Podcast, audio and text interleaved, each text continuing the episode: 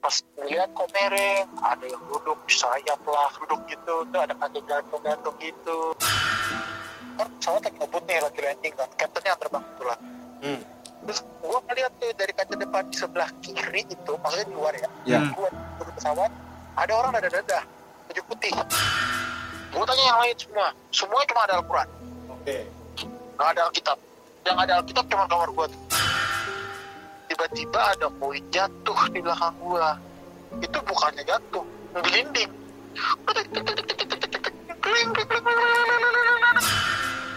didatangin dibuka nggak buka buka akhirnya pakai kunci serep pas dibuka ternyata dia di atas lemari. Juga lagi kerasukan pakai seragam. Di atas lemari dia kayak hampir kayak marah-marah gitu.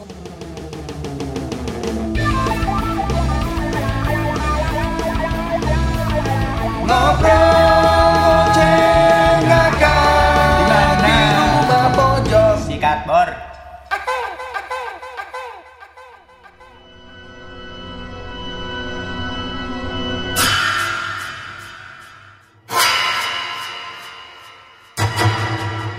selama lu jadi pilot nih pernah nggak lu kayak menemukan hal-hal misteri, hal-hal mistis, hal-hal horor goib gitu-gitu yang pernah lu rasain gitu?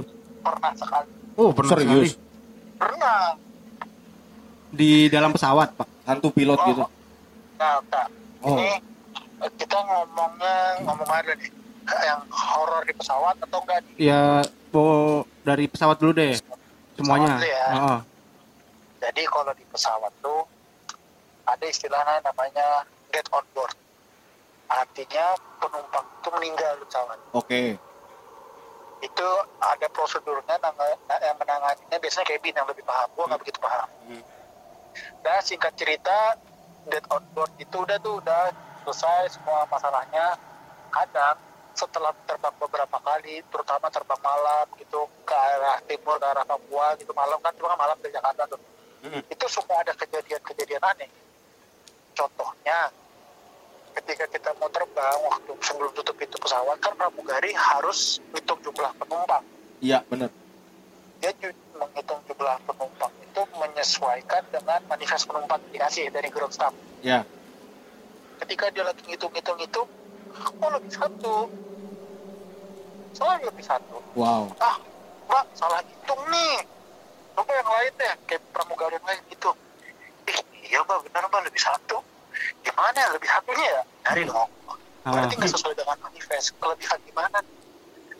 Ternyata pas setelah dilihat lagi ada satu kursi yang ada orangnya. Oke. yang ada orangnya yang ternyata sebenarnya di manifest itu kursi itu nggak ada orangnya.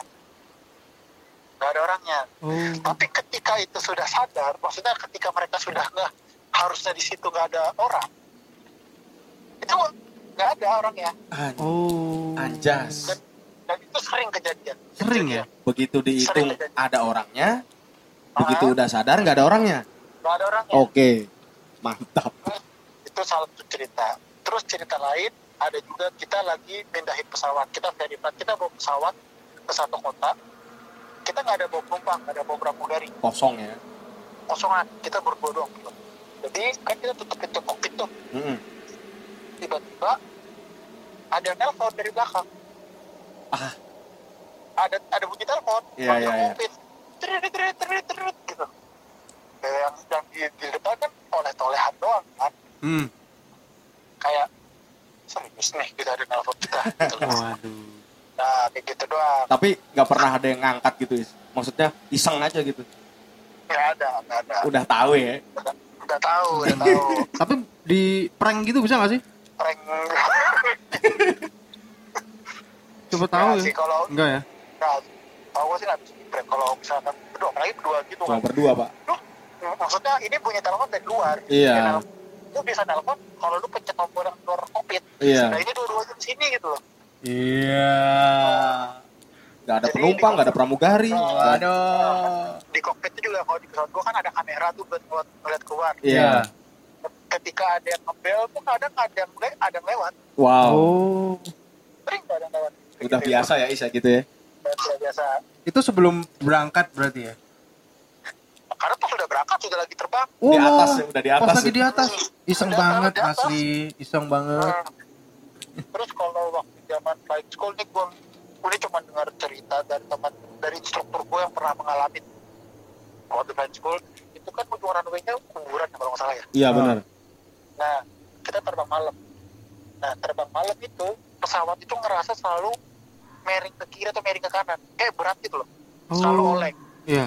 Oh. ternyata ternyata katanya di pas lihat kok miring ada yang duduk di sayap lah katanya. Gede gitu ya. ada ada yang iya ada duduk gitu. Tuh ada kaki gantung-gantung gitu. Gokil.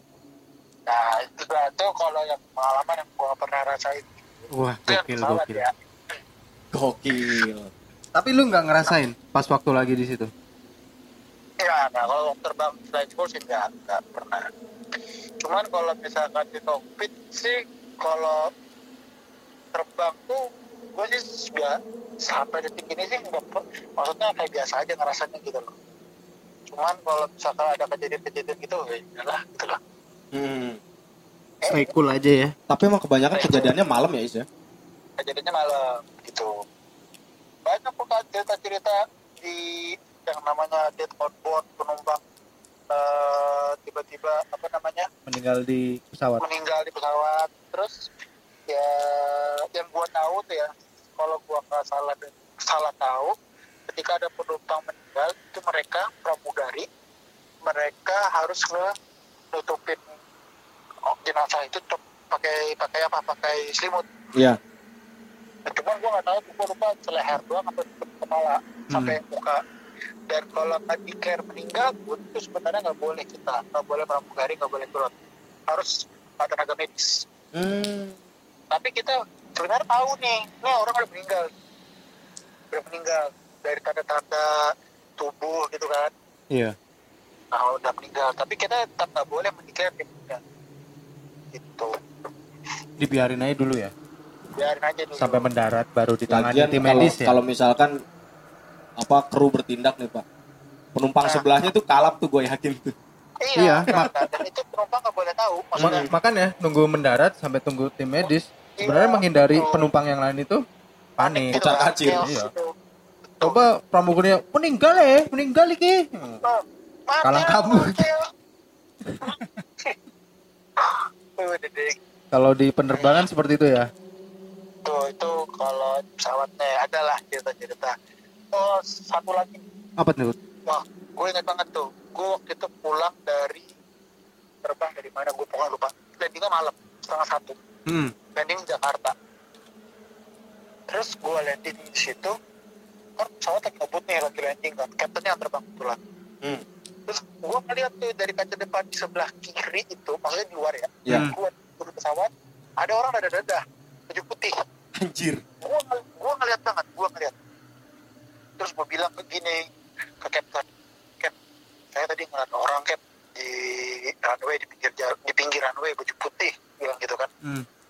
Ah, gak mungkin nis, halu lu. Namanya runway kan clear area kan, Iya. boleh ada orang kan.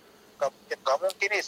Serius Cap, saya tadi mau bilang, tapi Captain lagi konsentrasi apa bikin pesawatnya pelan, takutnya aja kalau saya kasih tahu mendadak kaget kan, Iya. langsung kaget.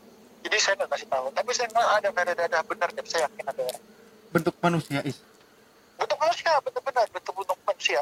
wah Terus dia tuh karena ada orang itu dan gua ngerasa itu orang, akhirnya gua ada kewajiban untuk lapor ke tower.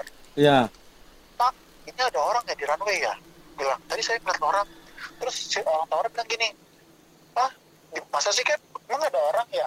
Setahu saya malam ini, malam ini kita nggak ada pengerjaan runway kan kadang di Jakarta tuh kalau tengah malam runway-nya ditutup, terus ada pengerjaan, ada Hmm. mungkin di aspal ulang gitu loh. Nah, terus dia bilang, kan malam ini nggak ada pengerjaan runway, tapi boleh dia masih cek saya tadi ngeliat orang, jadi gitu kan, kata aku gitu, kata aku gitu kan ada pengaruh ada orang terus dan pas gue landing keluar runway gitu di belakang gue ada eh, pesawat take off pesawat Iya. Garuda Iya. nah si tower ini rupanya dia kasih tahu ke Garuda kalau gua habisin orang di kiri Ah. nah akhirnya Garuda take off tuh ketika Garudanya take off ternyata dia melihat hal yang sama Wow. dia dia nggak di runway tapi dia di pinggir runway Wow. Tidak ada tapi yang ngeliat masalahnya ngeliat bukan cuma gue gitu maksudnya Yaudah, pilot pesawat lain ngeliat jadi kayak terus eh gue taunya itu karena si si controllernya eh, bilang pak tadi yang bapak bilang benar pak pesawat yang baru take off ternyata ngeliat juga apa yang bapak lihat Wow. Nah, berarti gue kayak ini benar manusia atau bukan? Kalau manusia punya akal sih nggak mungkin di runway ya. Iya, gokil lah. Pesawat gitu kan.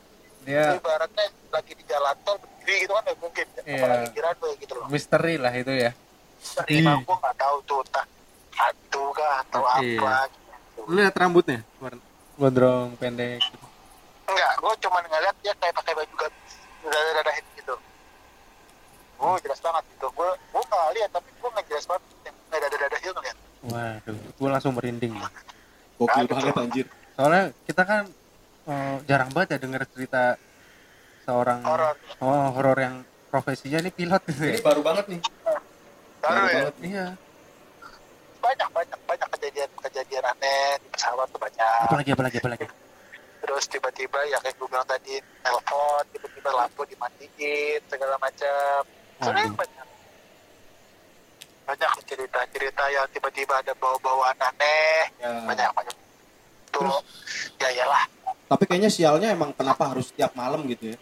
iya betul Hmm. kalau siang-siang tuh adem-adem aja entah kenapa memang entah mereka kayak kayak Ya. mau PP kali keluar malam kali ya iya, ya kan emang dunianya mungkin pas malam mereka aktif ya mungkin ya. aktifkan kartu Gitu trap deh. Apa mungkin lagi shiftnya aja itu? lagi shift ya Mm-mm. betul kalau siang mungkin kerja kali dia kan tidur Iya, pak Misalkan lu terbang ke Papua kan, wah. Dia kerja di Raja Ampat misalkan gitu ya. Berangkat. Vacation kita ya. vacation mumpung ikut-ikut gitu. Iya. Sambil nelpon-nelpon gitu. gitu kalau ini ya. Kalau di Madiun tadi kan lu nggak boleh ngelewatin apa di atasnya kan karena ada pangkalan militer gitu Iya. nah, tapi ada nggak kayak misalnya satu daerah yang nggak boleh dilewatin bukan alasan itu mungkin kayak disakral kan atau segala sesuatu kalau di zona-zona gitu ya iya ada nggak sih kayak gitu gitu kalau kayak gitu sih kayaknya gue belum pernah tahu kalau misalkan karena misalkan ada pantangan atau apa gue nggak pernah tahu hmm. sisanya sih kayak benar-benar teknis tapi kalau hal-hal gitu sih belum pernah nemu mungkin ada tapi gue nggak tahu belum tahu ya mungkin ya belum tahu tahu seperti Hmm. itu misalnya nggak boleh ngelewatin atasnya Himalaya Everest tuh nggak boleh soalnya ketinggian gitu Iya. Boleh. Maksudnya, Pak. Mau lewatin atas UPN juga nggak boleh. Nggak boleh. Nggak boleh. Kenapa nggak tuh? boleh nggak boleh. Nggak boleh ya gue Takut ada Pak Sugeng ya?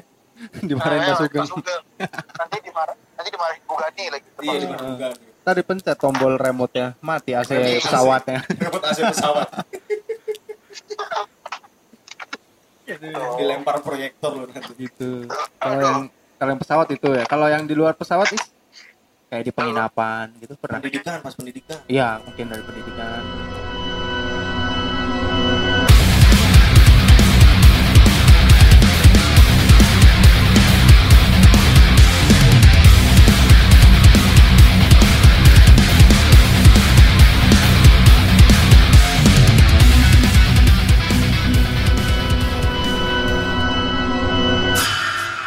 Kalau pendidikan gue nggak pernah cuman kalau di hotel pernah. Wow.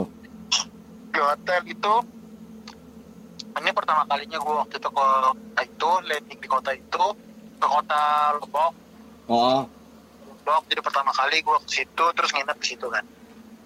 Jadi gue terbang sama kaptennya kaptennya bilang ih katanya kamu dia mungkin udah gue dapat gosip-gosip dari pramugari gue kali ya. Iya.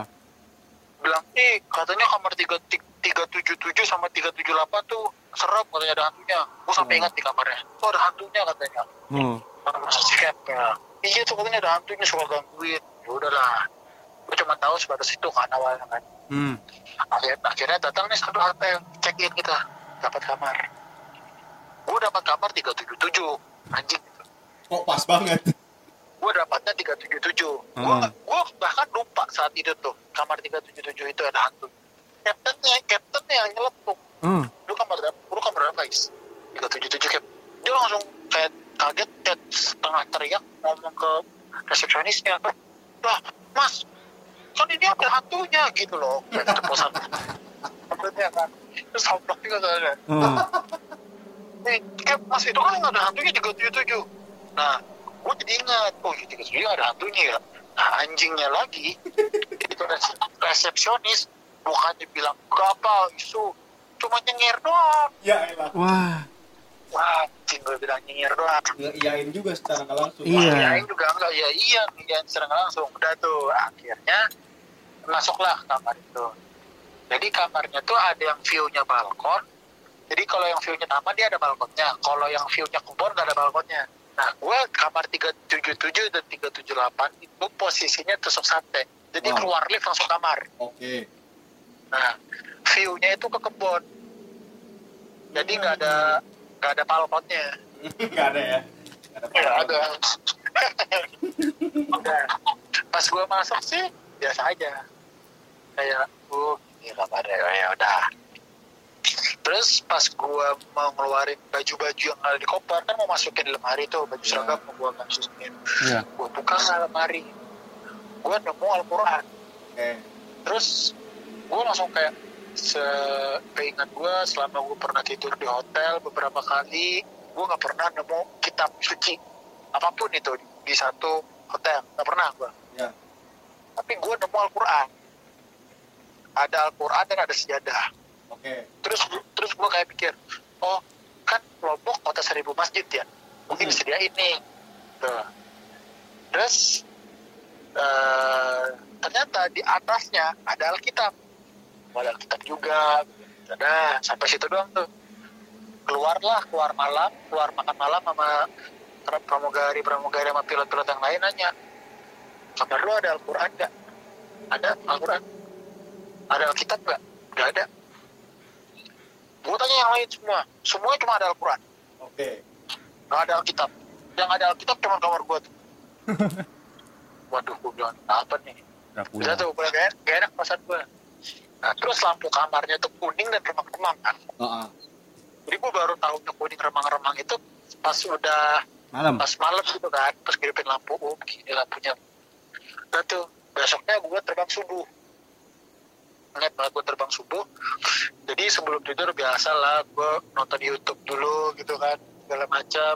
Iya. nonton nonton macam-macam lah. Lah terus posisi gue itu membelakangi jendela Hmm. belakangnya jendela yang view-nya Kebun. kebun tadi Hmm.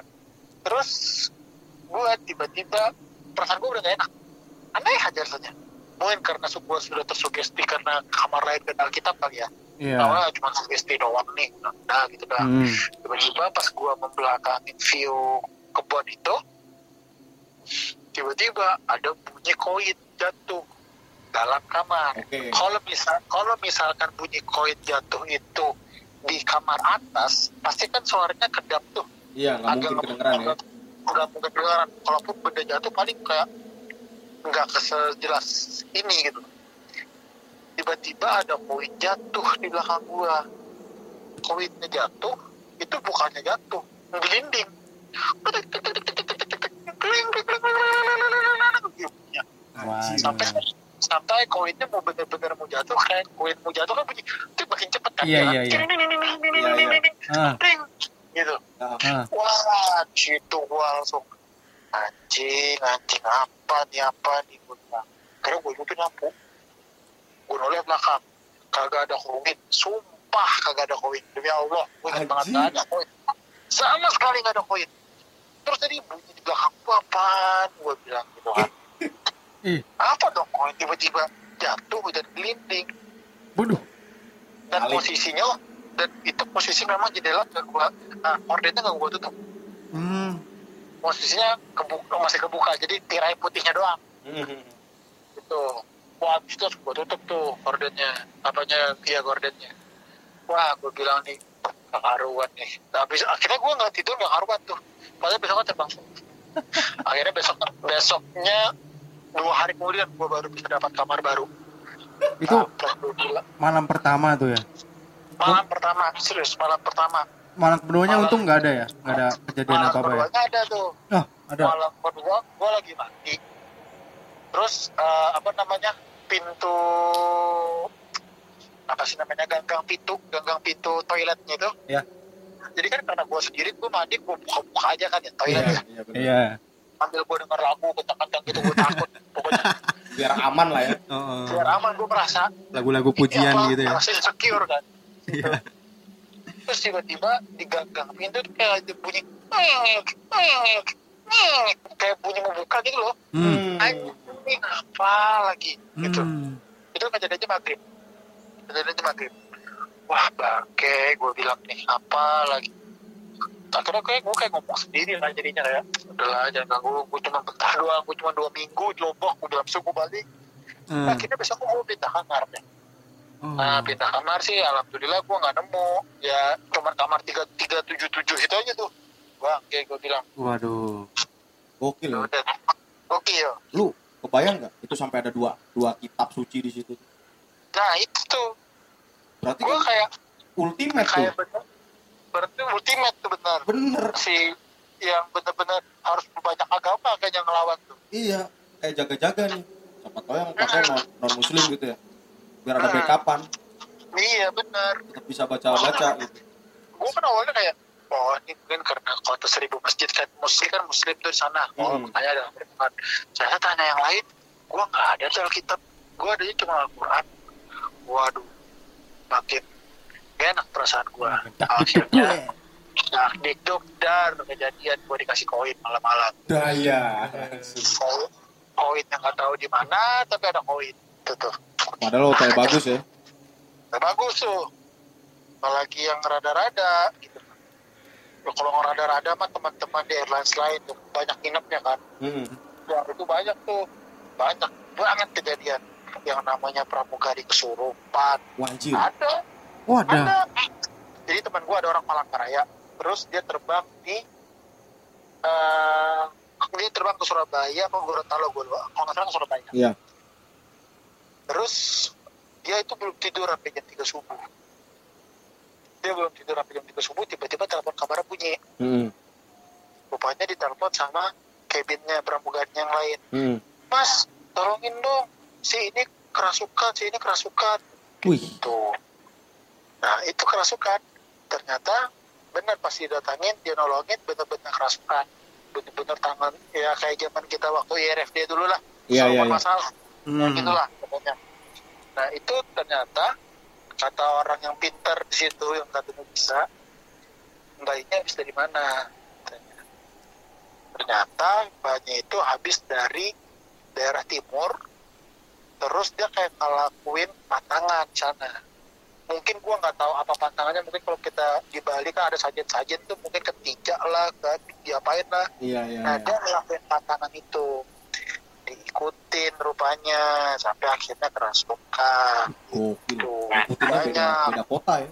hmm, gitu terus ada juga tuh yang misalkan udah maksudnya udah siap keluar hotel nih iya kok si pramugari ini kok belum turun ya gitu. Waduh. kok belum turun ditelepon kamarnya nggak ngangkat. Akhirnya didatengin kamarnya. Didatengin dibuka nggak buka buka akhirnya pakai kunci serep pas dibuka ternyata dia di atas lemari juga kerasukan pakai seragam. Anjir. wih gokil banyak banget yang gitu kan itu banyak banget di cerita atas gitu lemari. Di atas lemari dia kayak hampir kayak marah-marah gitu kayak ada pencuri kayak di di atas lemari kali ya. Iya bener. Exorcism Kayak gitu. iya sosok gitu. Pokoknya dengan baju seragamnya dia udah mau terbang udah mau keluar hotel masukkan terus ada di atas lemari wah bayangin pramugari yang pakai kayak rok gitu ngebaya bisa naik ke atas lemari itu gimana ceritanya Itu coba nggak logis banget. nggak logis kan nah itu tuh tapi kenyataannya ada gitu loh banyak Iya. yang ngalami dipakai enggak ini dipakainya pas sudah di atas Pak. Oh dia telanjang dulu ya. iya Baju ke Telanjang dulu. atas. Hmm. Baru tuh, benar. atas Benar. baru pakai baju iya Ternyata dia kesurupan karena gitu. karena telanjang dulu ke atas lemari baru pakai baju. Pengen, apa namanya gitu ya. penunggunya marah. iya Kenapa lu pakai baju di atas lemari? kebalik goblok kebalik gitu ya Oh gitu ya. serupan itu banyak banget tuh kasus-kasus yang nginep di hotel itu banyak banget ada lagi nggak apalagi ya udah doang sih yang gue ingat hmm. tapi itu pak Terus? yang tadi yang di pesawat itu itu gua nggak nggak kebayang sih. Ya nggak make oh, sense ya. Yang di- sering di telepon itu loh itu nggak logis Nah, banget. dia, dia suka nelpon ada suka nelpon gitu. Banyak kok. Ih lagi terbang gitu pas lihat ke sayap ternyata ada bergerombol Ada gitu duduk-duduk gitu gitu, ya. Heeh. Hmm. bergerombol. Anjir. Main catur. Pada nongkrong gitu. Mas-mas pos ronda. Nggak nebeng dia mau ke kota mana gitu. Iya. Jauh pak katanya. Oh, oh. bayar snapping aja yuk untung pas lu Eh. dalam pesawat berdua nggak ada suara Maison Maison tararahu tararahu gitu itu ya. malah ngeri malah ngeri, Gua kira kereta tahun 90-an Cilok cilok. Tararahu. tapi sih so far sih yang paling berkesan sih yang kamar 377 itu iya. Ya karena lu itu pengalaman lu real sendiri ya yang ngalamin lu pengalaman gue kayak di belakang gue ada. Bunyi-bunyi aneh gitu. Loh oh iya terus sama itu. Satunya kenapa 378 juga? Soalnya emang horor Iya. pak 378 tiga nggak tahu udah gue dapatnya itu. Pokoknya dibilang tiga tujuh tujuh tiga tujuh delapan Iya. kata sekian dan anjingnya tuh resepsionis nyengir. Bukan dibilang apa kayak nyengir. Yang 378 nggak ada? Dari kru lu nggak ada? Nggak ada orang lain. Oh. Adanya di pasal pak. Iya. Dari tiga tuh di tujuh. KUHP jalan ada apanya? Lagi gitu